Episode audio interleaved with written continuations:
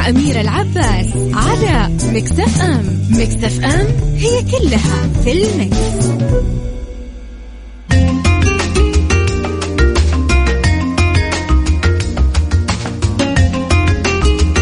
ويا صباح الخير ويا أهلا وسهلا فيكم في عشاء صح معكم أخوكم أنس الحربي نيابه عن الزميلة أميرة العباس. الصباحات يا جماعة الخير. الصباحات. أنا من الناس اللي أحب الصباح جدا ومن الناس اللي أنام بدري للأمانة. واصحى بدري. يعني مو من فترة طويلة من فترة يعني بديت ألتزم بهالنظام وجدا فرق معي من ناحية الصحة من ناحية إني أقوم مبسوط نفسيتي حلوة متفائل من ولا شيء. يعني كذا كمية تفاؤل تفاؤل تفاؤل تفاؤل تفاؤل. هو ممكن ما في أخبار فيها تفاؤل مثلا لكن كذا عندك الشعور الداخلي مرة حلو. فخليكم صباحيين. والسهرانين عوضكم الله.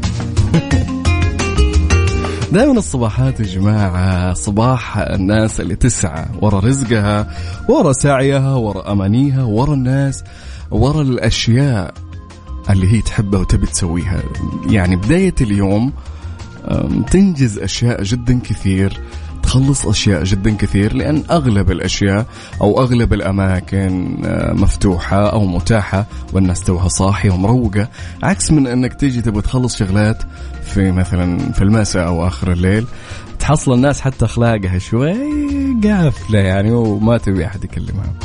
أرسل لنا تصبيحاتك وكلامك وشيء تبي تقوله على الهواء على صفر خمسة أربعة ثمانية, ثمانية واحد واحد سبعمية. كالعادة عندنا في الساعة الأولى في إيش صح آه أخبار نعطيكم عناوينها. الخبر الأول معنا يقول تطبيق توكلنا يطلق الجواز الصحي بحلة جديدة ومميزات متعددة. الخبر الثاني أمينة خليل راضية عن أعمال الفنية وأحلم بالأفضل. وفي الأخ الخبر الأخير حرارة الشمس المرتفعة تطهو المحار على شواطئ واشنطن. تعالوا عندنا هنا تعالوا إذا ما قمرت دجاجة كاملة محار قال لك. تعال إحنا أقوياء هنا. على صفر خمسة أربعة ثمانية, ثمانية واحد, واحد سبعمية. أرسل لنا إهداءاتك على الصباح. تبي تهدي كلام تبي ترسل رسالة صباحية على الواتساب منتظركم عيشها صح مع أميرة العباس على مكتف أم مكتف أم هي كلها في المكس. مكتف أم it's all in the mix. ما شاء الله. ألف مبروك يا عروسة. بشري كيف أثاث الغرفة؟ الله يبارك فيكي. جبت غرفة نوم كاملة. دولاب كبير وتسريحة فخمة وكوميدي هذا كله مو مهم. المهم المرتبة. لازم تجيبي مرتبة مريحة تلائم جميع أوضاع النوم المختلفة. عشان تريحي عمودك الفقري وتسترخي في النوم وتجددي طاقتك كل يوم. وهذا اللي سويته بالضبط. اشتريت مرتبة من Sleep Line عندهم أعلى جودة بأقل سعر. Sleep Line النوم عليك والراحة علينا.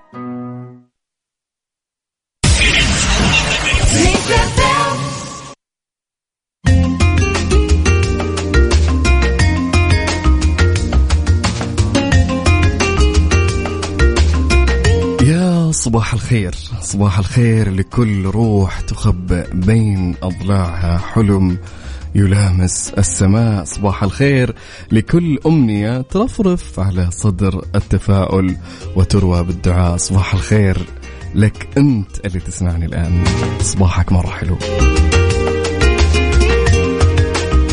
كمل معكم مع عيشها صح ونروح للخبر الأول اليوم. يقول تطبيق توكلنا يطلق الجواز الصحي بحلة جديدة ومميزات متعددة أعلن تطبيق توكلنا عن تحديثات جديدة مضافة إلى خدمة الجواز الصحي حيث أضيفت خاصية استعراض بيانات بوليصة التأمين المعتمدة من البنك المركزي السعودي ومجلس الضمان الصحي اللي تغطي مخاطر كوفيد 19 خارج المملكة العربية السعودية لتسهيل إجراءات السفر.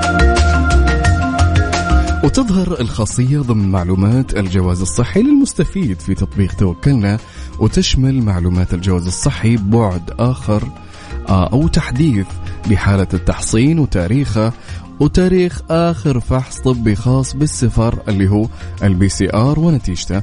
إضافة إلى بيانات بوليصة التأمين وحالة سريانها وفي إطار تحسين تجربة مستخدمين تطبيق توكلنا أتاح التطبيق خدمة استعراض الجواز الصحي لأفراد الأسرة بكل يسر وسهولة ما يسهم في تسهيل إجراءات السفر عبر توفير جميع المعلومات المتعلقة بالسفر في خدمة الجواز الصحي.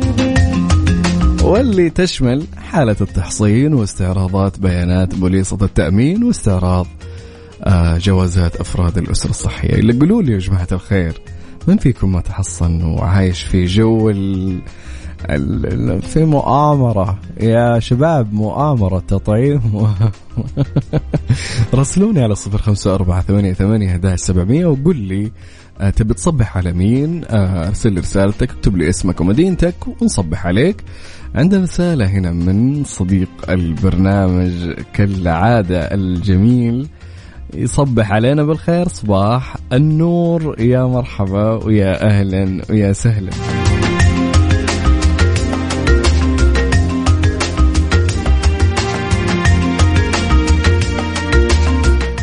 في اللي اخر رقم 24 صباح الخير يا صديقي. اكتب لي اسمك عشان أقول اسمك على الهواء ونتعرف عليك.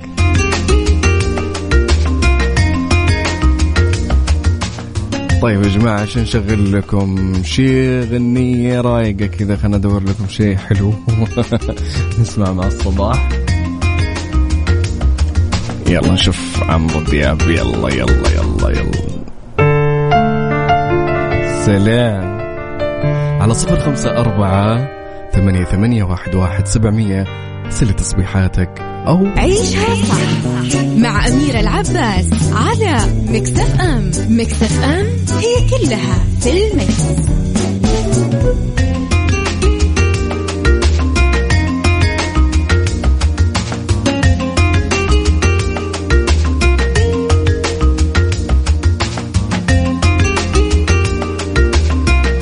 اكتشف وجهات طيران ناس المباشرة لصيف 2021 إلى سالزبورغ فيينا تيرانا والغردقة وشرم الشيخ وسراييفو باكو تبليسي وباتومي وكييف وطاشكند وسيشل.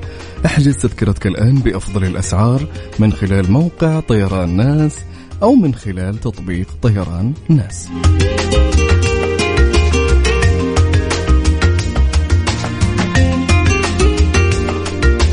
مستمرين معاكم في عشها صح في ساعتنا الأولى وعندنا الخبر الثاني. يقول أمينة خليل راضية عن أعمالي الفنية وأحلم بالأفضل. أكدت الفنانة أمينة خليل أنها تسعى إلى تقديم أعمال فنية ترضي طموحها وتعجب جمهورها مشيرة إلى أنها راضية بنسبة كبيرة عن النجاح اللي حققته لكنها تبحث عما هو أكبر وتتمنى تحقيق الأفضل. وقالت الفنانة أمينة خليل أنها لا تزال تقوم بقراءة مسلسل جديد يتكون من عشر حلقات ويعرض على إحدى المنصات الإلكترونية.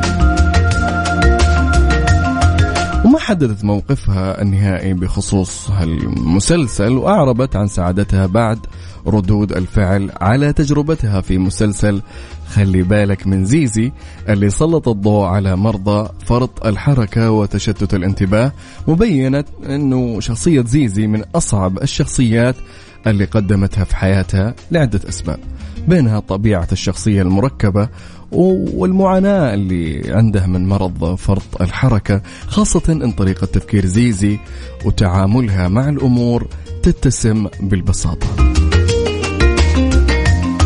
ولفتت إلى أنها دائما تبحث عن حكايات جديدة عشان تقدمها للجمهور آه، وقدمت بالفعل قصة جديدة في تجربة خلي بالك من زيزي موضحة أنها تبحث دائما عن الأدوار الجيدة والمميزة سواء بالسينما أو التلفزيون وتسارع لتقديمها دون تردد.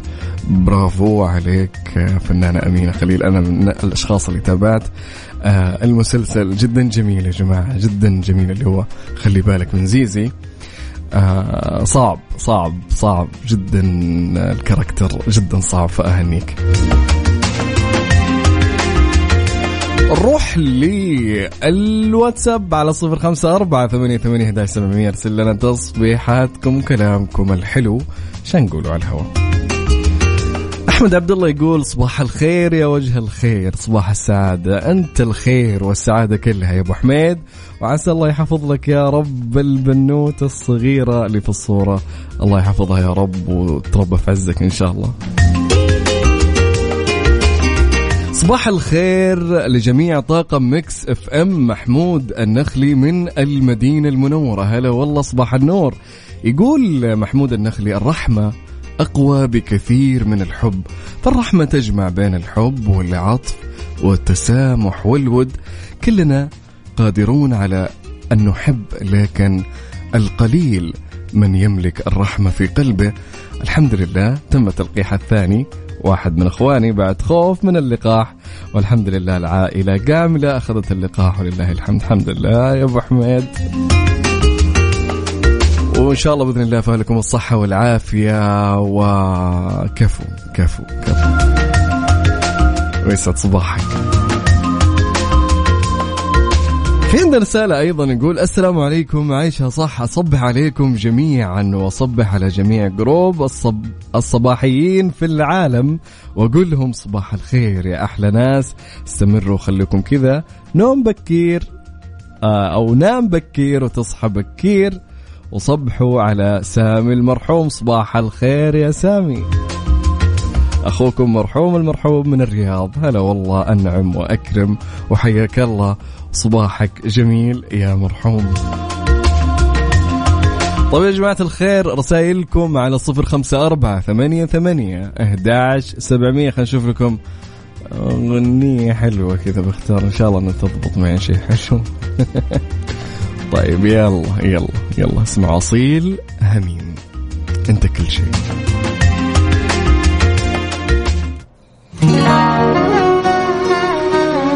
على صفر خمسة أربعة ثمانية, ثمانية سبعمية ارسل لنا تصبيحاتك أو كلام تبي تقوله على الهواء عيشها صح مع أميرة العباس على مكتف أم مكتف أم هي كلها في المكس.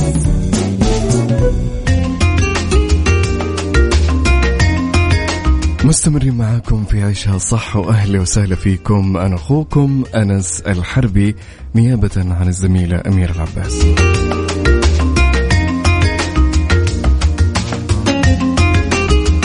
صباح الخير من رقية من الشرقية. يا صباح النور يا رقية.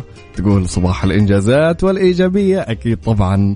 إن شاء الله صباح كله إنجازات وأشياء جدا جميلة عليكم يا رب.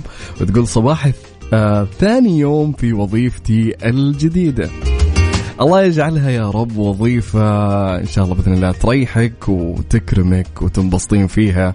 وعسى الله يا رب آه، يرزقك من واسع فضله ويكتب لك التوفيق يا رب العالمين.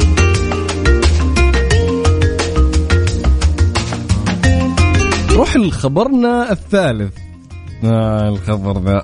يقول حرارة الشمس المرتفعة تطهو المحار على شواطئ واشنطن. تسببت درجة الحرارة المرتفعة. أنا ما أدري ليش أقولها كذا عارف يعني محقر مرتفعة في واشنطن عكس. في شمال غرب المحيط الهادي يوم الخميس الماضي في طهي المحار الموجود على شاطئ العاصمة الأمريكية واشنطن. شاركت شركة تدير مزرعة للمحار هناك صورا عبر حسابها على موقع انستغرام للتواصل الاجتماعي لمحار موجود في قناة مائية والمطهو بفعل حرارة الشمس المرتفعة والجاهز للأكل مباشرة. وقالت ليزا مونبيرغ مديرة التسويق في الشركة لصحيفة بريطانية أن موجة الحر الملحمية شيء لم يره أحد. ومن ثم كان لدينا مد منخفض لم يحدث منذ 15 عام واللي حدث في منتصف ذلك اليوم. تابعت تقول إن يبدو أن المحار وكأنه تم طهيه للتو وكما لو كان جاهزا للأكل. ترصد الصور اللي نشرتها الشركة عشرات بل ممكن مئات من المحارات المتناثرة على الشاطئ وجميعها انفتح صدفها بسبب الإجهاد الحراري. جيبوا حقين واشنطن كلهم هنا عندنا وروحوا للبر ولا أي مكان أي مكان. وأنا ممكن يمكن ما أبالغ. يعني تشوي لك نص حبة على الرمل مو على الفحم. يعني العيال عندنا العصرية يفك البيضة على الكبوت ويستوي على كبوت السيارة. عصرية عصرية. ما هو في عز الظهر ولا. قولوا لهم قولوا لهم. على صفر خمسة أربعة ثمانية ثمانية أحداش سبعمية. أرسل لنا رسائلك زي رقية اليوم مبسوطة أنه ثاني يوم في وظيفتها الجديدة. قاعد تقول صباح الإنجازات والإيجابية جدا مبسوطة وعساها دوم يا رب. أرسل لنا إيش تسوي دائما بصباحاتك وإيش صباحاتك؟ وش فيها صباحاتك؟ هل أنت إنسان تروح عندك شغل عندك أشياء تسويها ولا أنت إنسان كذا تحب الصباح؟ يعني من الناس اللي ما تسهر كثير. وتحب الصباحات فأرسل لنا على صفر خمسة أربعة ثمانية, ثمانية واحد, واحد سبعمية وقول لنا تصبح على مين عيشها صح مع أميرة العباس على مكتف أم مكتف أم هي كلها في المكس.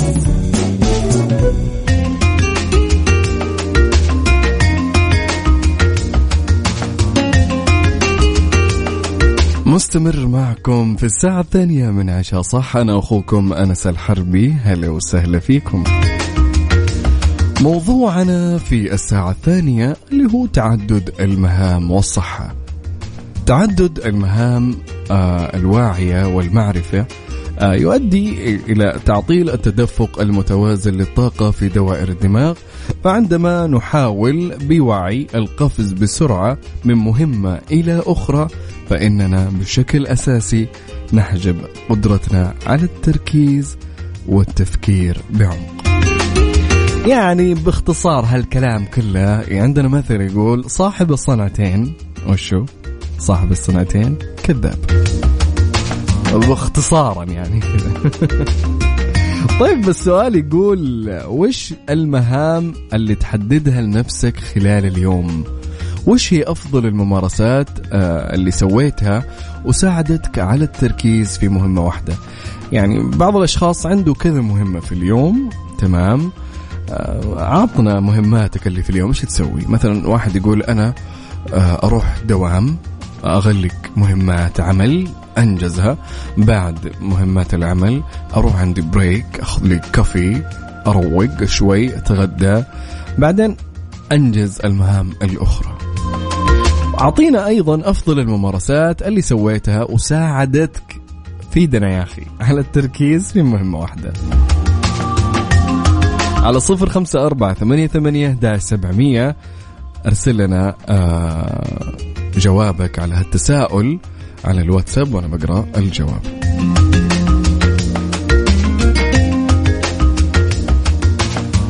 في رسالة من أبو غياث يقول مهما طالت لا تيأس سيأتي دور أيامك الجميلة وأحلامك المنتظرة. احتضن ظنونك الطيبة بالخالق لن تنتظر طويلا. عش متعة الترقب. ربما ساعات ربما أيام. صباحكم رضا ونعيم. صباحك رضا ونعيم يا أبو غياث. وش هالكلام اللي مرة حلو؟ يقول في مثل ثاني راكب على لا. صباحك يا أبو غياث. طب وصلنا آه جواب لتساؤل آه اكتب لي اسمك يا أخي دائما اكتبوا لي اسماءكم يا جماعة عشان أتعرف عليكم. آه عمر يقول شكرا يا عمر إنك أرسلت. يقول قد ما أقدر أخلي جدولي مليان وإذا مره ضاعت سماعة وميوزك. حلو يا عمر صباحك نور. في دراسة يا جماعة الخير تقول آه، أو نشرت مؤخرا آه، مؤخرا آه، لخصت أن 2.5% فقط. تمام؟ 2.5% فقط من الأشخاص قادرين على القيام بمهام متعددة بفعالية. ومحاولة الباقين القيام بنشاطين معقدين في وقت واحد هو مجرد وهم. يعني لا تسوي إنك فنان وتسوي مهمتين في نفس الوقت. يعني ما حتقدر. وهم يقول لك وهم. يعني مثلا مثلا إيش تسوي؟ اللي يمسك الجوال ويسوق في نفس الوقت. ما تقدر تركز هنا أو تركز هنا. لا ركزت هنا بتجيب العيد. وسيب جوالك وحطه في مكانه لأنه هذا هو يعني أقرب مثل إنك تنشغل بمهمتين اللي هو مهمة القيادة ومهمة الجوال أو ترسل أو تراسل عن طريق الجوال. فهذه مشكلة يفقدك تركيزك. ممكن في لحظة أو في ثواني تفقد تركيزك وتجيب مصيبة لا سمح الله. على الصفر خمسة أربعة ثمانية ثمانية أحداش سبعمية أعطونا مهامكم اللي تحددونها لأنفسكم في اليوم. وش تسوون؟ وأعطونا كمان أفضل الممارسات اللي سويتها وساعدتك أنت كشخص على التركيز في مهمة واحدة. ساعدونا وساعدوا المستمعين ممكن في بعض الناس عندها مشكلة أنه ما عنده فكرة كيف يرتب المهام أو يركز في مهمة واحدة بدون ما يتشتت. على صفر خمسة أربعة آه ثمانية ثمانية أهداش سبعمية. نروح نسمع آه ماجد المهندس. يلا. هذه الساعة برعاية مختبرات تبيان الطبية. تبين تطمن.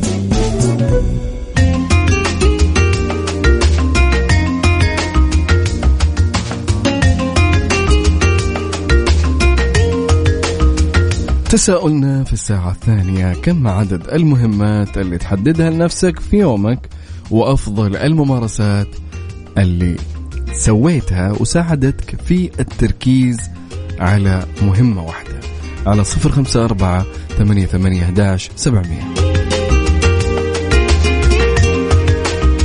يوضح رئيس معهد الأعصاب في Cleveland Clinic أن تجربة أكثر من شيء واحد وخصوصا إذا كان خطير مثل إرسال الرسائل النصية أثناء القيادة. أشوفك اللي تسوق. انتبه للطريق لو سمحت. يضر بشكل خطير بقدرتنا على إكمال المهام بأمان وشكل جيد. كما أن التبديل المتكرر من مشروع إلى آخر يتسبب في إضعاف قدرتنا على العمل في أفضل حالاتنا. يعني يا جماعة الخير دائما ركز على مهمة واحدة. شوف هو صدق المثل يعني صاحب الصنعتين كذاب. ما قالوا إنه مثلا يعني إنه المقصد من هالمثل إنه مثلا واحد مثلا graphic designer أو مصمم وفي نفس الوقت مونتير أو في نفس الوقت طبيب أو ايا كان. لا هذه هوايات. لكن اللي يسوي صنعته مثلا يطبخ وفي نفس الوقت يغير كفرات السيارة. ما تجي صح؟ يقول لك التبديل المتكرر من مشروع إلى آخر يتسبب في إضعاف قدرتنا على العمل حتى لو كنا في أفضل حالاتنا. ويأكد العلماء أن تعدد المهام يمكن أنه يقلل من ذكائنا الحالي ويأثر على قدرتنا على أداء المهمات بشكل جيد. هيا انتبهوا يا جماعة. واللي قد يتسبب في تفاقم حالات من القلق والتوتر في حياتنا لافتا إلى أهمية إيجاد طرق لتنظيم الأفكار وتقسيمها. يعني غالبا في يومك آه، وزع المهام وزعها. في بعض الأشخاص ما شاء الله عليهم ماشيين بجدول. مثلا يقول لك من الساعة 8 إلى الساعة مثلا 12 هذا مهام وظيفية أو دوام أو غيره. عندي break الساعة 12 ممكن في هال break أنجز مهمة من الأشياء اللي أسويها. مثلا أخذ اللابتوب وأنجز فيه أشغال خاصة مع coffee مع ال break حقي اللي في الدوام. بعد ما أخلص من ال break وأنجز كذا مهمة أكمل باقي مهامي الوظيفية. وإذا انتهيت من المهام الوظيفية عندي مثلا عصرية أروح نادي أقسم جدولي أجري أتريض أخذ لي cardio كذا لطيف خفيف. آه ال cardio هو يا جماعة اللياقة القلبية يعني الجري وغيرها. وأتمرن لي كم ها أرفع لي حديد وكذا وأرجع البيت. آه المغربية جلسة مع الأهل وأمور حلوة وقهوة وعلوم حلوة. بعد العشاء أريح.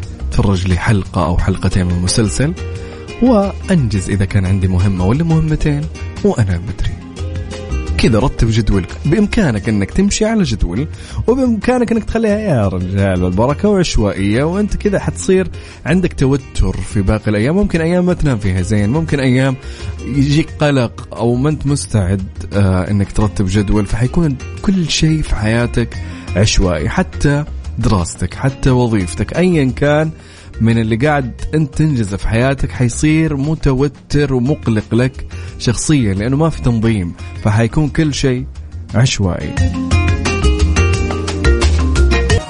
كافيين برعاية McCafé من ماكدونالدز.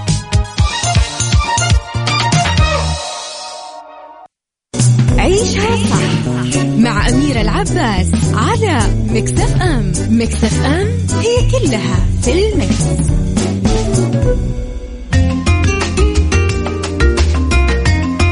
مستمرين معكم في ساعتنا الثانية من عشاء صح وهلا وسهلا فيكم. طرحنا تساؤل آه كالعادة في الساعة الثانية. قلنا كم عدد المهام؟ اللي تقدر تحددها لنفسك خلال يومك وش أفضل الممارسات اللي سويتها وساعدتك في التركيز على مهمة واحدة في اليوم؟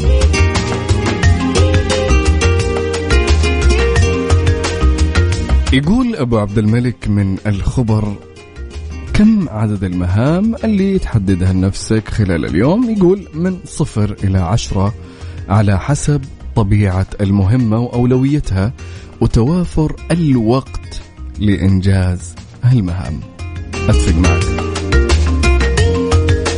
وعلى الجزء الثاني من السؤال آه اللي هو إيش أفضل الممارسات اللي سويتها وساعدتك في التركيز على مهمة واحدة يقول ابو عبد الملك التدوين والجدولة والتخطيط والإعداد المسبق أو تأمين required resource وقت ما تشتغل في مهمة فترة طويلة وتحس إنك بديت تفقد التركيز. اعمل switch على مهمة ثانية حتلاقي نفسك بتنتج وبتاخذ break من المهمة الأولى وبعدها ترجع تكمل المهمة الأولى وهكذا. التبديل هذا يعطيك إنجاز ومتعة يعطيك العافية أبو عبد الملك كفيت ووفيت. ما بقول لأحد يجاوب بعدك. نعطي الكل الإجابة لكن إجابة كاملة ووافية. يعطيك ألف عافية. كالعادة طبعا. يؤكد العلماء أن تعدد المهام يمكن يا جماعة الخير أنه يقلل من ذكائنا الحالي. تمام؟ قلنا أنه يقلل من الذكاء. اللي تكثر مهام في نفس التوقيت هذا الشيء يخلي عندك نقص في الذكاء. يعني يقل ذكائك تدريجيا ويتسبب في حالات من القلق والتوتر. ويقول الأطباء إن قوانين المرور آه اللي تمنع استخدام الهاتف الخليوي لم تأتي اعتباطية. يعني ما مو كذا نام وصح يقول يا رجال أعطوه مخالفة على استخدام الهاتف. لا لا ابدا لا. بل تستند لبيانات عملية حيث ترتبط المهام المزدوجة القيام بمهمة لغوية أو سمعية أثناء القيادة. هذا الشيء يؤدي إلى انخفاض النشاط في مناطق الدماغ المهمة للفت الانتباه. فكل ما زاد عدد المهام اللي نقوم فيها قلت قدرتنا على الإنجاز. يعني أنت تسوق قلت لكم قبل لا نقول الكلام هذا أجزاء من الثانية فقدت تركيزك فيها ممكن فجأة آه شيء يجي قدامك سيارة تخش عليك آه رصيف مطب غيرها من الأمور اللي في الطريق. أه، والله أغلب الناس أه، الله يشفيهم يا رب اللي يصيبوا بحوادث يقول أنا تعود أمسك الجوال عادي يعني ما وعين على الطريق وعين على الجوال وعين على الطريق وعين على الجوال. فجأة يقول والله حتى ما أذكر إيش صار. تقلبت السيارة بعيد الشر عنكم بسبب أني يقول أغفلت جزء أجزاء من الثانية. أجزاء يقول تفاجأت بجسم قدامي اللي هو سيارة أخرى فيقول حاولت تدار الموضوع فشطف السيارة وتقلبت السيارة بعيد الشر عن الجميع إن شاء الله. فهي مهما كنت يعني سواق واللي يقول أسوق بركبتي أنا وأمسك الجوال. عينك المهم وتركيزك فين يكون؟ وهذا المهم ما هو إنك مهاراتك في القيادة لا تركيزك وين يكون؟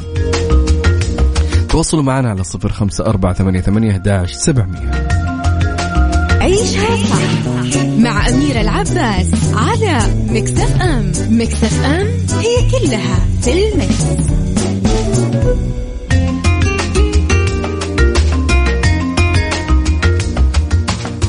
أفضل الممارسات اللي ممكن تساعدك في التركيز على مهمة واحدة.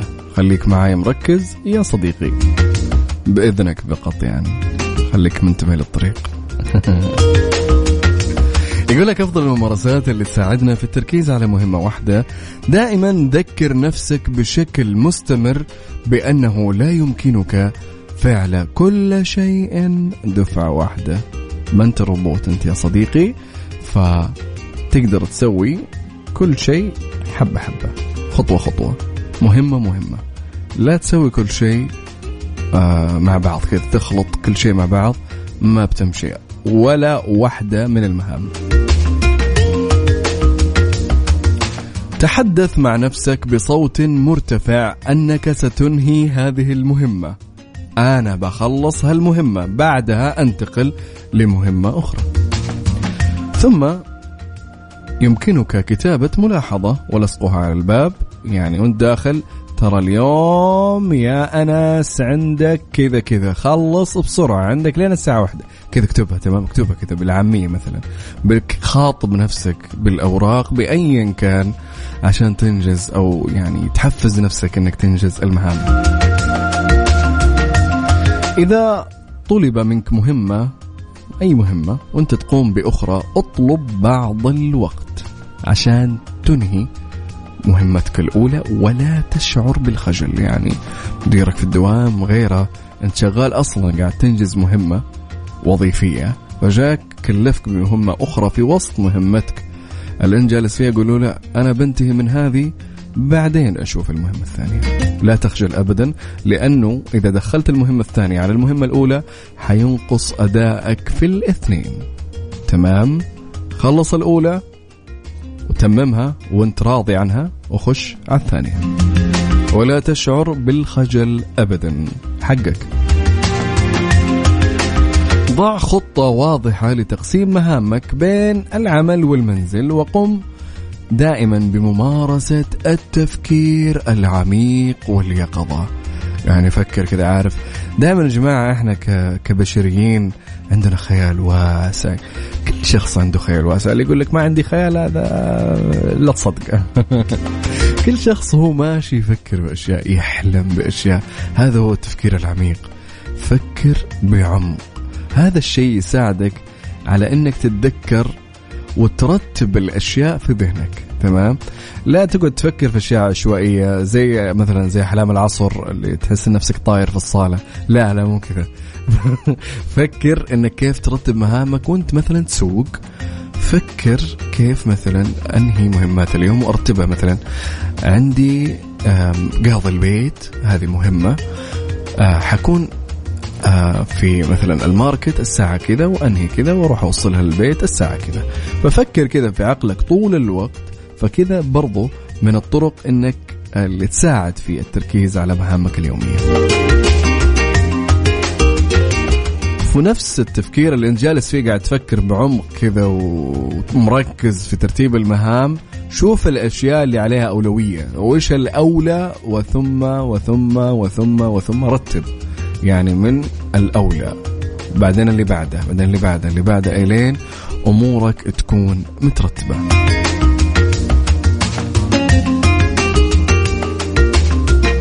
لا تقول نعم لا تقول نعم للأشياء اللي ما تبي تسويها أبدا.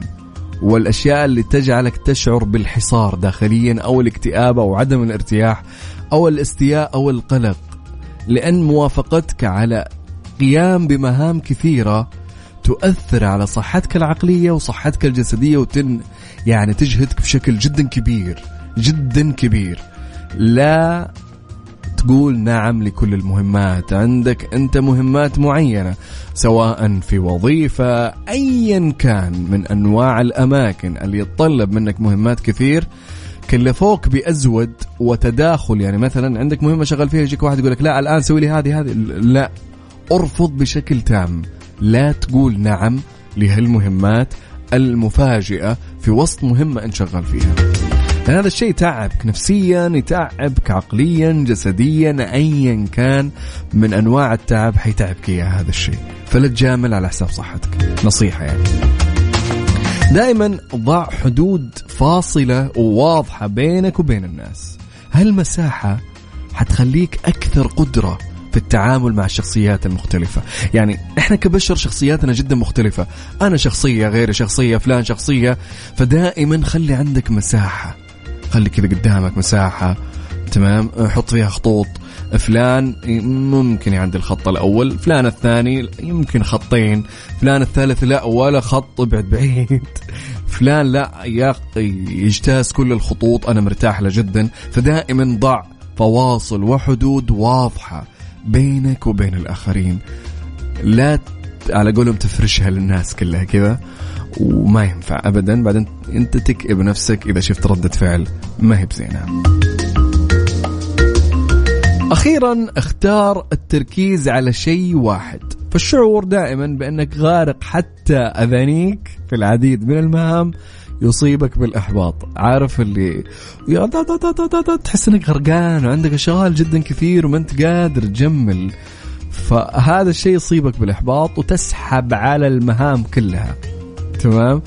بينما التركيز بمهمة واحدة يجعلك تبني قوتك العقلية ومرونتك ويساعدك على التعامل بشكل أفضل مع خيبة الأمل اللي في البداية والفشل والقلق اليومي والسلبية المحيطة فيك في الحياة. إذا أنت شخص يعني شوف يا جماعة الخير دائما الناجحين في الحياة أو الأشخاص اللي منجزة في حياتها بشكل كبير وواصلة لمناصب كبيرة هذول أشخاص عارفين هدفهم بالضبط وين. مركزين بمهمة هي اللي وصلتهم للي وصلوا اليوم. لا تشتت نفسك بمهام كثير. لا تش... مجرد إنه لا هذه المهمة بتجيب لي دخل الثانية بتجيب لي دخل الثالثة بتجيب ما مستحيل. انسى هذا الشيء. لازم تركز على مهمة. أنجزتها. صار هد... صارت هالمهمة هي تدير نفسها بنفسها. روح للي بعدها. لا تقعد تشتت نفسك بأشياء جدا كثير. كذا ابدا ما راح تنجز ولا مهمة وفوق ذا إنك متعب نفسك نفسيا وجسديا وتفكير طول الوقت ومكتئب هذا متى خلصة وهذا متى خلصة.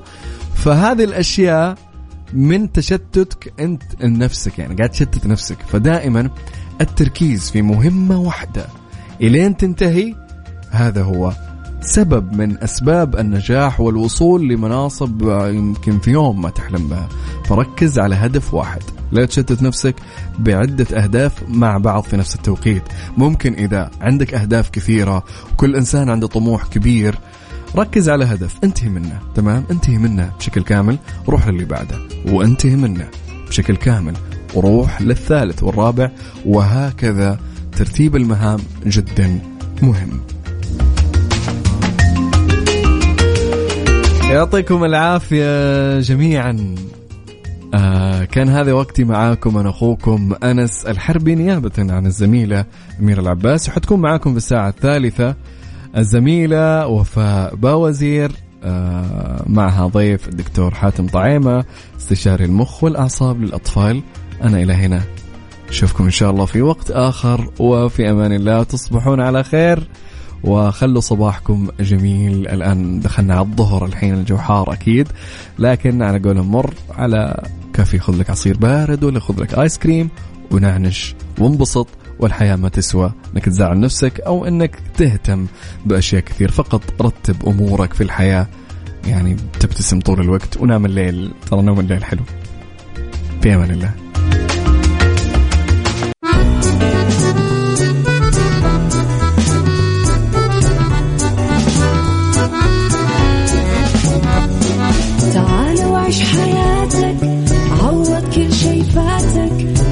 أجمل حياة بأسلوب جديد.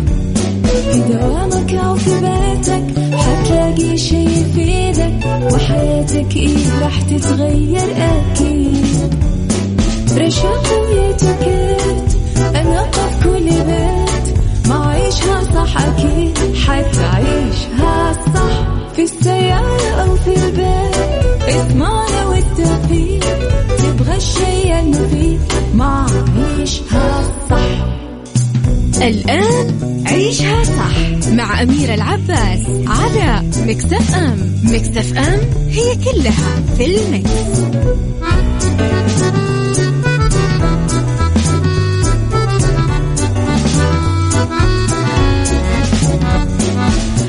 ويسعد لي مساكم من جديد. معكم أختكم وفاء با وزير عوضا عن زميلتي اميره العباس. راح أكون معكم اليوم في ساعتنا الثالثة من عيشها صح. مثل ما عودناكم كل يوم اثنين في عيشها صح نستضيف نخبة من الأطباء ونناقش معهم أهم مواضيع الصحة عشان تعيشها بصحة حلوة. أغلب الأطفال عندهم طاقة رهيبة بحيث يقدروا يلعبوا ويتحركوا بشكل مستمر تقريبا يعني طوال النهار. يعني الآباء والأمهات لما يشوفوا الأطفال كذا بيتحركوا بهذه المقدار أو بهذه الكمية من الطاقة نفسهم كذا ويتمنوا إن ابنهم يكون هادي تمام مطيع يسمع الكلام. لكن للأسف الآباء ما بيفرقوا ما بين النشاط العادي والغير عادي. بيشوفوا بعض النشاطات شقاوة ولا عناد ولا لا لا لا هذا الولد أكيد مشاغب الموضوع هذا اللي ضروري نتعرف عليه أنا وياكم اليوم مع ضيفي الدكتور حاتم طعيمة استشاري المخ والأعصاب للأطفال من عيادات أندلسية. أهلا وسهلا فيك دكتور. أهلا بحضرتك والمستمعين الكرام. منورنا والله. شكرا. الله يخليك. دكتور كبداية يعني كيف نتعامل مع الاضطرابات النفسية والسلوكية للطفل مثل التوحد وفرط الحركة. أه الحقيقة عشان نتكلم عن اضطراب فرط الحركة وتشتت الانتباه أو التوحد أه لازم نعرف السلوك الطبيعي وغير الطبيعي نعم. عند الأطفال. نعم. إحنا طبعا مش هنتكلم عن البالغين لأن إحنا كل كلامنا هيكون عن الأطفال.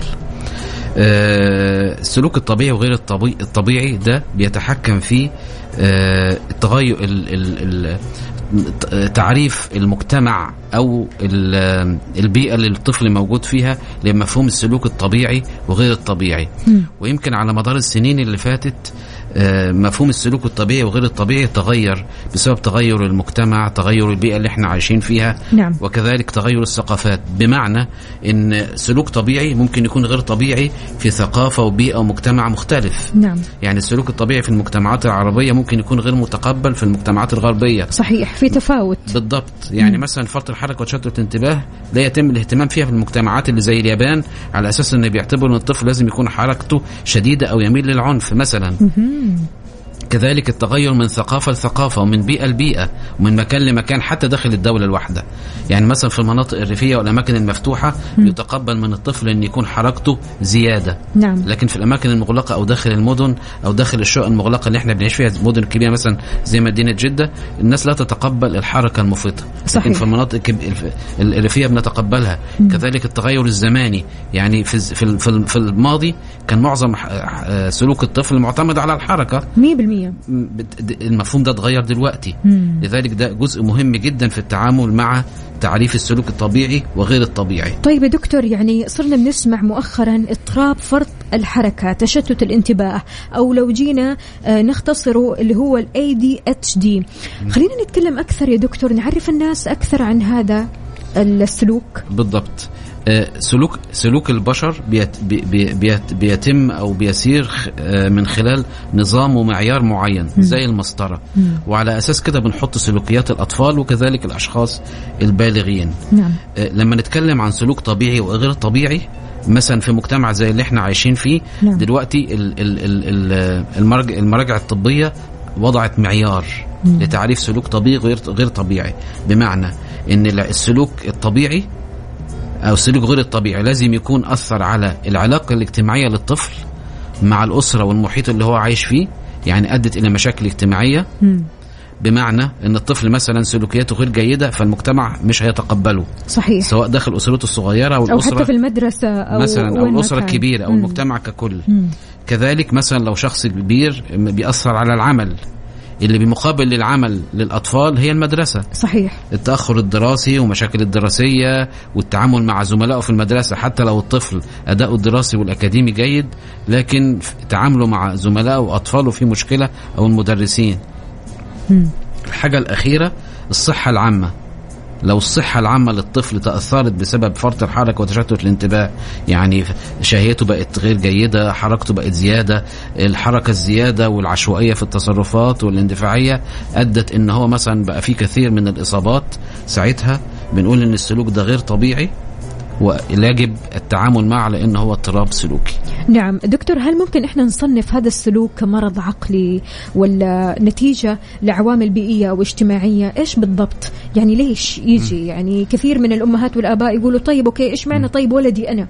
ليش بالذات ولدي حصل معاه زي كذا؟ أو ما أو إحنا كويسين إحنا كآباء وأمهات كويسين لكن ابني حصل معاه هذا المشكلة. بالضبط. فشلون؟ بالضبط. هي الجزئيه المهمه إحنا اللي بنتكلم عن ال ADHD أو اضطراب فرط الحركة وتشتت الانتباه كاضطراب سلوكي مم. اولا كلمة اضطراب زي ما حضرتك السؤال ده مهم جدا لأن كلمة اضطراب عقلي أو تأخر عقلي أو تخلف عقلي تم إزالتها تماما من المراجع الطبية الحمد لله الحمد لله حلو. كانت وصمة غير جيدة. ولفظ غير جيد بنطلقه على الأطفال إحنا دلوقتي بنتعامل مع الموضوع إن هو من أنواع التنوع, التنوع ال- ال- ال- العصبي أو التنوع البيولوجي اللي بين البشر البشر. آه، فكلمة تأخر عقلي أو ضعف عقلي دي شلناها وحطينا بدلها مصطلحات زي اضطرابات سلوكية تأخر في النمو صعوبات تعلم مشاكل نمائية. فإحنا بنتعامل مع فاضطراب فرط الحركة وتشتت الانتباه هو في الأصل اضطراب سلوكي. نعم. اللي هو حتى باللفظ الإنجليزي بيقولوا disorder مش مرض مش disease مش مرض.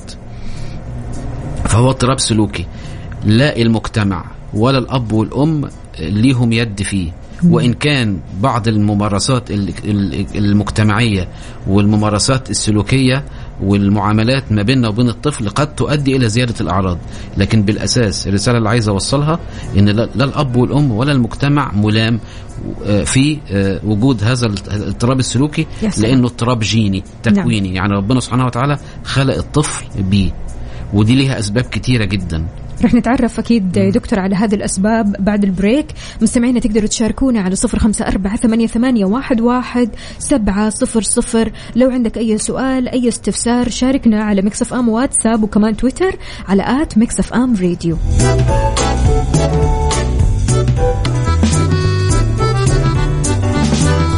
ويسعد لي مساكم من جديد. أهلا وسهلا بصديقنا اللي كاتب موضوع جميل وجدا رائع. شكرا جزيلا لك. عودة لكم مستمعينا أنا وياكم مع ضيفي الدكتور حاتم طعيمة استشاري المخ والأعصاب للأطفال من عيادات أندلسية. اليوم موضوعنا كيف ممكن نتعامل مع الاضطرابات النفسية والسلوكية للطفل مثل التوحد وفرط الحركة. تكلمنا في آه قبل شوي عن كيف ممكن فرط الحركة بيأثر كثير يعني على الأطفال؟ وإيش يعني آه هل هو مثلا آه مرض عقلي ولا مو عقلي؟ عرفنا قد إيش أن فرط الحركة بعيد تماما عن الوالدين.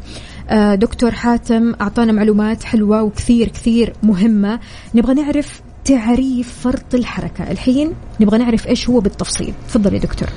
فرط الحركة وتشتت الانتباه هو اضطراب سلوكي.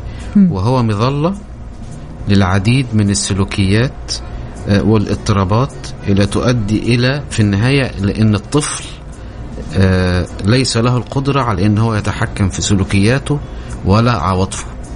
كأن سلوكياته وعواطفه ملهاش بريك ما عندهاش فرامل.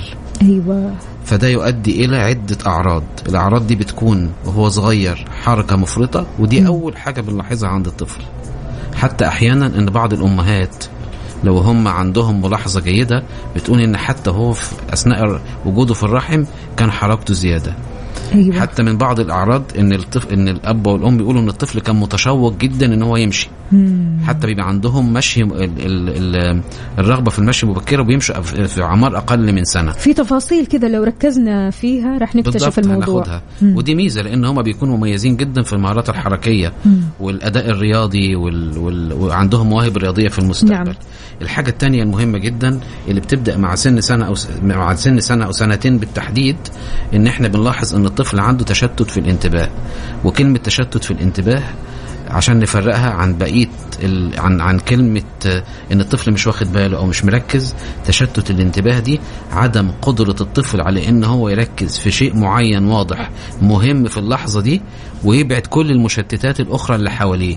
يعني وأنا بكلمه يكون مركز معايا بعلمه حاجة بطلب منه سؤال بقول له حاجة يكون مركز. دي غير لما نقول الطفل ده, ده لا مش ما عندوش تشتت في الانتباه ده بيقدر يقعد يتفرج على كرتون 3 4 ساعات ما يقومش. لأن هو بيعمل الحاجة اللي هو بيحبها اللي هو بالضبط. مهتم بيها. بالضبط. غير لما نطلب منه حاجة تعالى أعلمك مثلا كلمات جديدة أو تعالى أعلمك نشاطات جديدة. ما يستحملش أكتر من ثواني. وإحنا عندنا معيار على فكرة لمعدلات انتباه الطفل. حسب الأعمار مم. يعني كل مرحلة عمرية ليها قدرة على إن الطفل يركز لفترات معينة نعم. فتشتت الانتباه من الحاجات المهمة جدا لأنها بكده بعد كده بتأثر على التواصل على على قدرته على الكلام لأن الكلام مهارة مكتسبة فكتير من الأطفال يمكن حوالي 30 أو 40% من الأطفال عندهم فرط احراج وتشتت الانتباه بيكون عندهم تأخر في التواصل اللغوي المنطوق مش المفهوم نعم. المفهوم بنسبة كبيرة جدا جدا بيكون طبيعي مم. لكن قدرتهم على التعبير أو الكلام المنطوق هو اللي بيكون متأخر لأن الكلام مهارة مكتسبة والطفل ما بيركزش فترة طويلة فما بيقدرش يركز وياخد مصطلحات لغوية أكتر ولذلك حتى ده بيأثر على سلوكياته لأن إحنا بنبتدي نحسن السلوكيات ونعززها مم. عند الطفل عن طريق التواصل اللغوي نعم. فتأخره كمان بيأثر على السلوكيات دكتور حضرتك تفضلت وقلت لي تحت الهواء إن في أسباب كثيرة للموضوع مم. إيش هي آه الأسباب على سبيل المسبب الأساسي إن هو تكوين جيني لكن على سبيل إحنا على لكن لما بن لما على بالنسبة للسبب الباثولوجي نفسه في في الاضطراب فرط الحركة وتشتت الانتباه إحنا عندنا أجزاء في المخ مسؤولة عن خصوصا في الجزء الأمامي من المخ ده أكتر جزء تم دراسته. نعم. موجودة في الجزء الأمامي في من المخ. نعم. أو في الجبهة. الج- ال- الجزء ده من المخ مسؤول عن التحكم في الذات التحكم في تصرفات منع السلوكيات غير المرغوب فيها إدارة الذات. مم. آه، التركيز الانتباه. الجزء ده عند 10 ف- من 9 ل 10% ودي نسبة حو... دي نسبة عالمية. يعني معنى كده إن هو اضطراب مشهور جدا جدا. من 9 ل 10% عند الأطفال بيكون كسلان شوية. فده بيؤدي إلى إن الطفل آه، يفقد يؤدي إلى إن الطفل يفقد القدرة على التحكم في نفسه والتركيز والانتباه. بيبقى بالضبط زي ما بقول لحضرتك عامل زي السيارة اللي بدون بريك السيارة اللي مش قادرين نتحكم فيها. فهو أحيانا ولذلك الطفل ما بيقدرش يركز في سلوكياته وهذا بيؤدي إلى سلوكيات غير مرغوب سلوكيات غير مرغوب فيها نعم. معظم الوقت وده بيؤدي إلى الجزئية الثالثه من الجزئية الثالثه من الموضوع وهو السلوك الاندفاعي طيب دكتور أكيد والمستمعين إحنا رح نعرف إيش تأثير هذا السلوك على الطفل على المجتمع المحيط فيه. آه، إيش ممكن هذا السلوك بيؤدي في المستقبل؟ كيف ممكن نتعامل معه بعد البريك؟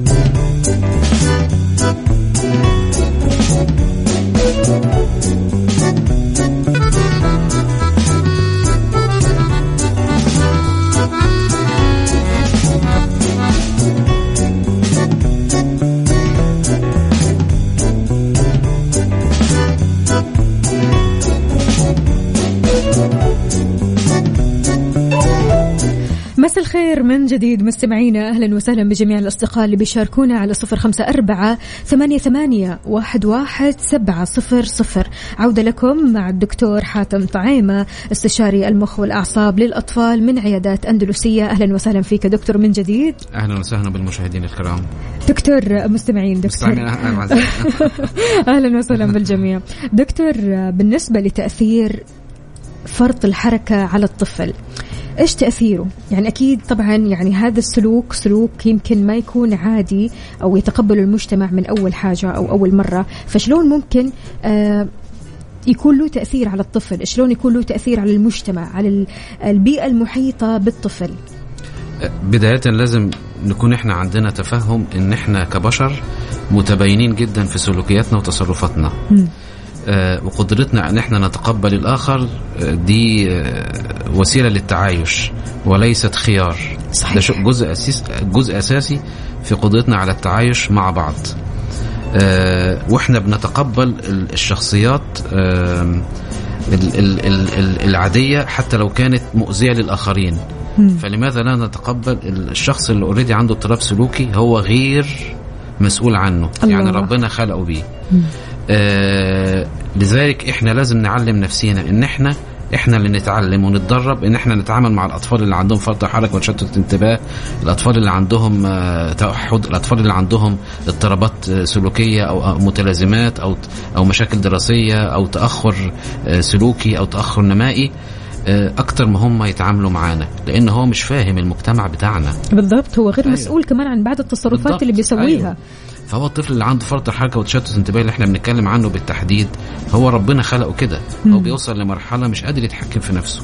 فاحنا قدرتنا ان إحنا نتقبله ده بيعزز ثقته بنفسه بيخلي يقرب من المجتمع بتاعنا. لأن رفض الطفل رفضنا للطفل اللي عنده مشاكل سلوكية بيخليه ينقم على المجتمع اللي هو عايش فيه. وده اللي بيؤدي بعد كده إن سلوكيات بعض الأطفال اللي عندهم فرط حركة وتشتت انتباه واسمحوا لنا لو قلنا في الوسط اي دي اتش دي عشان الاختصار. إن هو بعد كده بيرفض المجتمع وبيعنده سلوك عنيف تجاه المجتمع لأنه بالضبط. رفضه. بالضبط 100% هذا غير طبعا التنمر اللي ممكن يشوفه بالضبط. من بعض الاشخاص يعني إحنا طبعا لازم نكون نحط نفسنا مكان الطرفين.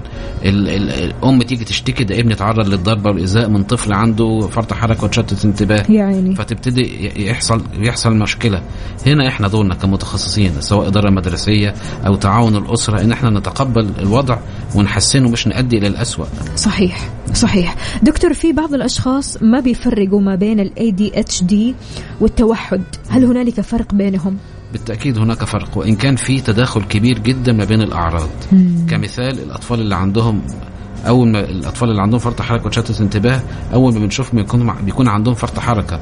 وكذلك الأطفال اللي عندهم توحد أحيانا الحركة والدوران والرفرفة والحركة غير المنظمة بتكون متشابهة معاه. نعم. الجزئيه المهمه جدا اللي بيحصل ما بينها خلط إن الأطفال اللي عندهم فرط حركه وتشتت انتباه بيكون عندهم ضعف في الانتباه عدم القدرة على الانتباه لفترة طويلة أوكي. ودي بيتم الخلط بينها وبين ضعف التواصل البصري اللي عند الأطفال اللي عندهم توحد مم. وده فرق كبير منهم لأن اللي عنده تشتت تشتت انتباه ما بيركزش معاكي في الكلام لكن هو سامع وفاهم حضرتك بتقولي إيه نعم. وفاهم الأب والأم بيقولوا إيه مم. لكن هو مش عايز يرد مم.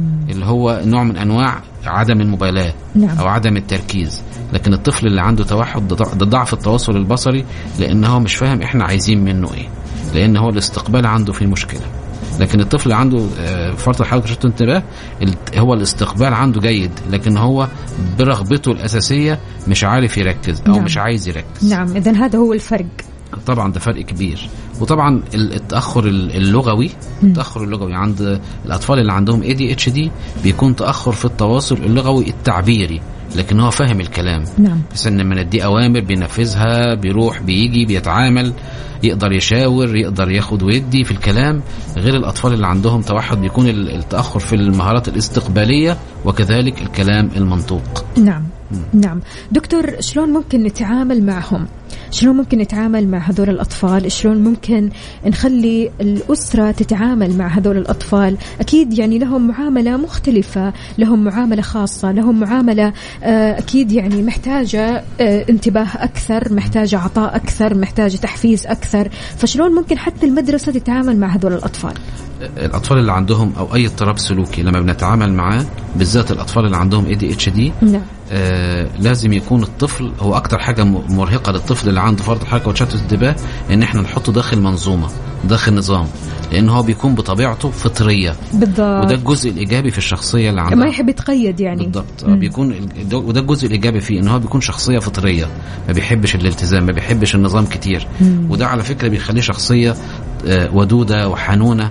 ما عندهمش ال- ال- الذكاء أو الخبث الاجتماعي اللي موجود عند أطفال في كتير. عفوية. في عفوية جدا. وفطرة في التعامل. وده بيخليه شخص مقبول لكتير من الناس. يحب يتعامل مع الناس اجتماعي ياخد ويدي في تلقائية في التصرفات مع الناس وده بيخليه مقبول في المجتمع أحيانا. وده السر إن في منهم كتير بيكونوا آه بيقدر يعمل يكون بعد كده يؤدي ليهم مواهب فنية أو مواهب رياضية لأن هو بيكون جريء وعنده وال- وال- وال- والمواهب التلقائية الفطرية عنده عالية. نعم. دكتور ودي ميزات في الشخصية. نعم. لكن في التعامل لك معذرة أنا تفضل، حضرتك. تفضل. لكن بالنسبة بقى للتعامل السلوكي آه إحنا لازم نحط الطفل اللي عنده فرط حركة وتشتت انتباه وده المفتاح للتعامل معاه. داخل منظومة. لازم يكون ليه سيستم يومي ما يتغيرش. لأنه هو بيحب ما بيحبش الروتين لا يرغب في الروتين. إحنا لازم نقيده بالروتين وبالنظام. ودي ليها طبعا أساليب علاج طويلة ومتخصصين. أخصائيين تعديل سلوك أو المش- المعروفة بال ABA. أو أخصائيين النفسيين اللي بيحطوا جداول للطفل حسب مهارات كل طفل وحسب التقييم الأساسي وحسب الدرجة يعني لأن فرط الحركة وتشتت انتباه أنواع. في نوع بيتميز بأنه هو أكتر حاجة فرط حركه وتشتت انتباه أكت... آه، يعني في الفرط الحركة هو اللي واضح جدا نعم. وتشتت الانتباه أقل. وفي نوع ما بيكونش عنده فرط حركة لكن تشتت الانتباه بيكون واضح. وده غالبا بيكون شائع في البنات. هو طبعا نسبته من الصبيان الأولاد للبنات 8 لواحد. يعني من كل 8 حالات أولاد بيبقى بنت واحدة مقابلها عندها فرط حركة وتشتت انتباه. أوكي. يعني شائع جدا في الذكور نعم. عن الإناث. والنوع اللي كمان الشائع جدا في الذكور في- هو فرط الحركة. وفي البنات النوع الشائع جدا هو تشتت الانتباه. ومعظم البنات بسبب التغيرات الهرمونية اللي بتؤدي إلى هدوء للبنت في مرحلة البلوغ غالبا. بيحصل تحسن كتير في الأعراض عن سن البلوغ غير الأولاد اللي البنات تشتت انتباه والأولاد الأولاد، آه. فرط الحركة غير إن الولد بيجي في سن البلوغ مثلا وحركته تكون زيادة نشاطه بيكون أكتر نعم، فده. بيأثر على سلوكياته أحيانا عند سن البلوغ لكن الحركة بتقل عند الطرفين يعني كل ما الطفل بيكبر الحركة بتقل وبيبقى نمط الشخصية نعم. يعني إحنا هنتعامل معها لأن هو دلوقتي إن هو آه يعني نمط شخصي أكتر منه اضطراب سلوكي. نعم. دكتور أكيد مكملين معكم مكملين في هذا الموضوع الرائع جدا. يعني موضوع له تفاصيل كثيرة جدا. إحنا لو أبحرنا فيها أكيد ما رح نخلص لكن بعد ال break أكيد رح نعرف إذا في علاج دوائي متى نلجأ له إذا في علاج سلوكي معرفي إيش أهميته نتائجه بعد ال break.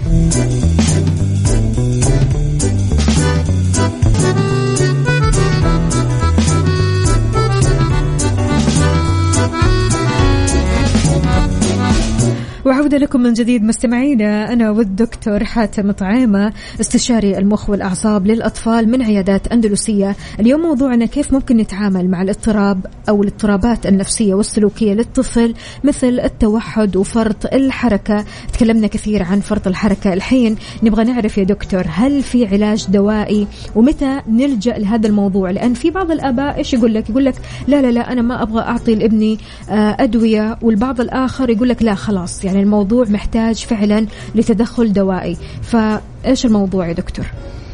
ال- ال- آه، علاج فرط الحركة وتشتت الانتباه هو محاور وليس محور واحد نعم. أو أسلوب واحد. المحور يعني ال- وال وال واللي بيتدخلوا في التعامل مع الأطفال اللي عندهم فرط الحركة وتشتت الانتباه أكثر من فرد. فإحنا لو لخصناها هنلاقي إن اللي بيتدخل اللي بيتعاملوا مع الأطفال اللي عندهم فرط حركه وتشتت انتباه هو الأسرة والمدرسة والطبيب والمجتمع. دول الأربع محاور العلاجية الأساسية. وطبعا الأسرة هي الجزء الأساسي جدا في التعامل مع الطفل. لأن ده المكان اللي الطفل بيعيش فيه بنسبة 100% حتى لما بيروح المدرسة بصورة جزئية وبيرجع للبيت. لذلك اولا فهم الأسرة لطبيعة الاضطراب. لازم الأسرة يكون عندها فهم كبير جدا لطبيعة الاضطراب. نعم. وتتثقف الأسرة في في معرفة ما هو هذا الاضطراب ما هو إيه هو ال ADHD أسبابه آه، أنواعه كيفية التعامل معاه أعراضه آه، طريق طرق العلاج طريقة التعامل معاه من يوم ليوم التغيرات الشخصية والنمطية اللي بتظهر على الطفل مع التقدم في خلال التقدم مع العمر. إيه المشاكل اللي ممكن تواجهه وإزاي يتعامل معاها الجزئية الثانية هي المدرسة. أنا يمكن جبت ال- المدر... الأسرة والمدرسة قبل الجانب الطبي. نعم لأنهم لأن هم دول- الأساس. هم الأساس طبعا. والمدرسة دي هنحط تحتها ألف خط الحقيقة. نعم. لأن أنا لو قدرت آه، أحسن نفسية الطفل في البيت وأتعامل معاه بصورة آه، مثالية في المدرسة هيكون صعب. صحيح. لأن صحيح المدرسة وده- وطبعا المدرسة وسط أشخاص بالضبط. كثير ووسط يمكن و- و- أشخاص ما يعرفهم أو و- كيف يتعامل ونلتمس. العذر بالضبط. ونلتمس العذر للمدرسة. مم. لأن عندنا ال- ال- اذا كان عندنا طفلين ثلاثة أربعة في البيت المدرس أو المدرسة بيكون عندهم 30 طفل في الفصل. صحيح. واحيانا أكتر. ولو قلنا حسب النسبة اللي إحنا ذكرناها إن لو عندنا آه، النسبة 10% يعني كل فصل فيه 30 طفل وطفلة هيكون فيه مش أقل من ثلاث أو أربع حالات. صحيح. فهو هيتعامل معاهم إزاي؟ هنا النقطة. المدرسة ليس دورها فقط تعليمي إحنا وليس رعاية. الهدف الأساسي هو التربوي. صحيح. الرعاية دي اللي هي ال- ال- ال- الرعاية إن إحنا نديه معلومة نسمح له ياخد الوجبة بتاعته نهتم بيه يروح يجي.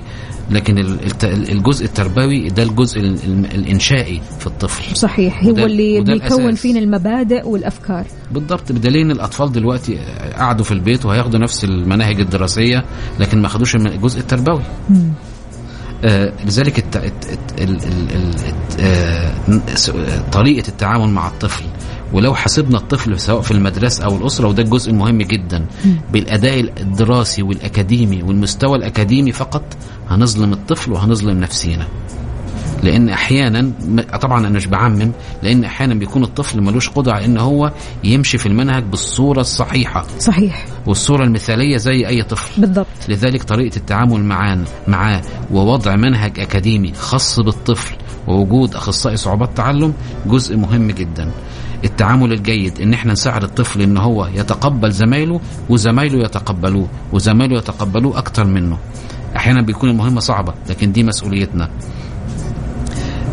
ندرب المدرسين على إنهم يتعاملوا مع هذه النوعية من الأطفال الجزء المهم جدا عدم الضغط الدراسي أيوه هو أصلا الطفل ما يحب الضغط من كل المجالات بالضبط. وكل الجهات فما, فما بالك بالك لو الدراسي طفل فعلا نعم. ما بيقدرش يركز ولا ينتبه فترات طويلة مم.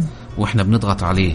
يعني ولذلك الواجبات وال والفروض والواجبات لازم تكون مقسمة على أجزاء بسيطة نعم. ونتقبل منه ما يفعله ونساعده ونعزز أي حاجة بيعملها بصورة جيدة جدا ودي هندخل لها بقى ل- لأن التعزيز هيؤدي إلى الثقة بالنفس والثقة بالنفس هتؤدي إلى إن الطفل يتقبل المجتمع اللي حواليه ويحس إن هو جزء من المجتمع مش. هيكون رافض.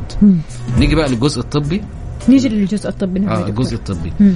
الجزء الطبي هو عبارة عن ثلاث محاور علاج دوائي وطبعا العلاج الدوائي إحنا مش بنعالج حاجة واضحة يعني في أعراض واضحة أنا بعالجها لذلك العلاج الدوائي بيعتمد على هل الطفل قدرنا المحاور السابقة نجحت التعليمية والسلوكية و نجحت وتعاملنا مع الطفل بصورة جيدة ومش هل- محتاجين دواء أوكي مفيش هنا ما راح يحتاج. وحي- لو كانت المحاور وحياة- السابقه كويسة. وحياة الطفل ماشية كويسة يعني اداؤه الدراسي اداؤه الاجتماعي تعامله مع الآخرين مفيش أي شك من الأجزاء دي تمام. ماشية بصورة سليمة تمام. يبقى ساعتها مش محتاج علاج دوائي. حلو. لكن لو الطفل في مشكلة في ادائه الدراسي مشاكل اجتماعية مشاكل جسدية مشاكل سلوكية وحسينا إن الطفل وص...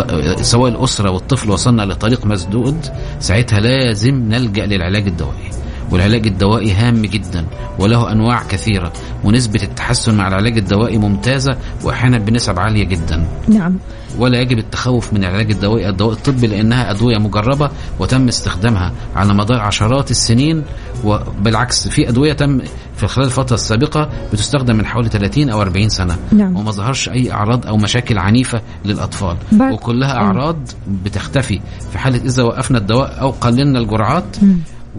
وكذلك آه، آه، لا تؤدي إلى إدمان لأن معظم الأهل بيؤدوا إلى إدمان. أدوية فتره حركه شرط التنبيه لا تؤدي إلى إدمان. بعض الآباء والأمهات يا دكتور يقولوا لا إحنا ما راح آه، نعطي أو نتجه للعلاج الدوائي عشان طفلنا لسه صغير. فممكن بس لما يكبر ممكن نفكر في هذا الموضوع. هل العلاج الدوائي شامل الأطفال والكبار؟ بالضبط. ومن سن مبكر كمان. لكن ده بيعتمد على التقييم اللي بيقوم به الطبيب المتخصص والأخصائية النفسية المتخصصة وأخصائية تعديل السلوك. لكن في النهاية طبعا إن الرأي الأساسي إن الأب والأم لهم وصايه على الطفل. بالضبط. وفي حالة رفضهم للعلاج الدوائي هنلجأ لب- لل- للبدائل اللي موجودة. مم. نعم. ولا, ولا- نبرر إن في أكيد بيحصل مشاكل جانبية من بعض الأدوية وفي آثار جانبية. لكن لو قارنا أحيانا عند بعض الأطفال ما بين الآثار الجانبية والفايدة اللي بياخدها الطفل من العلاج نعم. ان بعض الأطفال ما بيقدرش ما بي أصلا ما, ما يقدرش يكمل دراسيا وبيوصل لمرحلة معينة ويتعثر. صحيح. ممكن يسيب المدرسة في سن صحيح. مبكر. صحيح. فأي الأفضل ساعتها؟ ساعتها دي بي- بيتم التناقش فيها مع ما- بين الطبيب والأب والأم. الجزء المحوري الس- الطبي الثاني هو العلاج التخاطب. لأن زي ما قلت لحضرتك 30 ل 40% من الأطفال بيكون عندهم مشكلة في الكلام المنطوق. نعم. ال- ال- الكلام التعبيري. ودي بيقوم بيها الأخصائي التخاطب الجزء الثالث هو العلاج السلوكي. وده هنتكلم عنه شوية بنلجأ له بشيء من التفاصيل طيب بعد البريك أكيد مستمرين مستمعين نبغى نتكلم شوي عن مستقبل الطفل. آه، في حالة يعني كل شيء مشي معاه شلون ممكن يعيش مستقبل كذا هادي حلو جميل؟ وغير كذا كمان نبغى نعرف شوية نصائح من دكتور حاتم للآباء والأمهات وكل الأشخاص اللي أكيد يوما من الأيام إلا وما نلاقي هذه الحالات أو حتى نلتقي فيها شلون ممكن إحنا نتعامل معهم كمجتمع.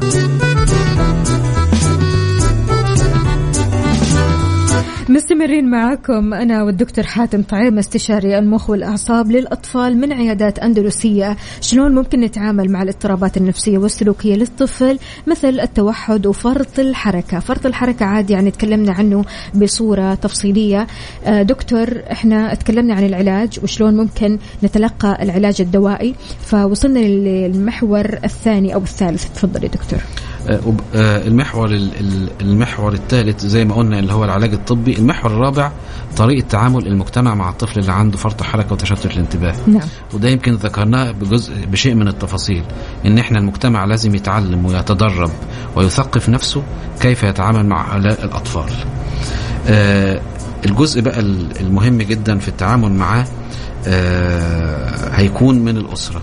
أنا عايز أختم اللقاء بان أنا أوجه بعض النصايح يا ريت يا ريت آه. تفضل إحنا ودنا بصراحة نسمع النصائح هذه سواء للمجتمع أو حتى للأسرة للمدرسة شلون نحن ممكن نتعامل مع آه، أطفال ال ADHD أو كيف ممكن نتعامل مع هذه الشخصيات عموما بالضبط. آه، في حاجة مشهورة جدا في علم النفس اسمها تحليل السلوك التطبيقي اللي هو ال ABA مم. وده بيعتمد على إن إحنا سلوك البشر عندنا باختصار يعني عشان ما ندخلش في تفاصيل إن إحنا بنتعامل مع سلوك الب- البشر على إن هو نوعين من السلوك. مم. في سلوك جيد وسلوك غير جيد. غير جيد بالنسبة لمفهومنا لتعريف السلوك.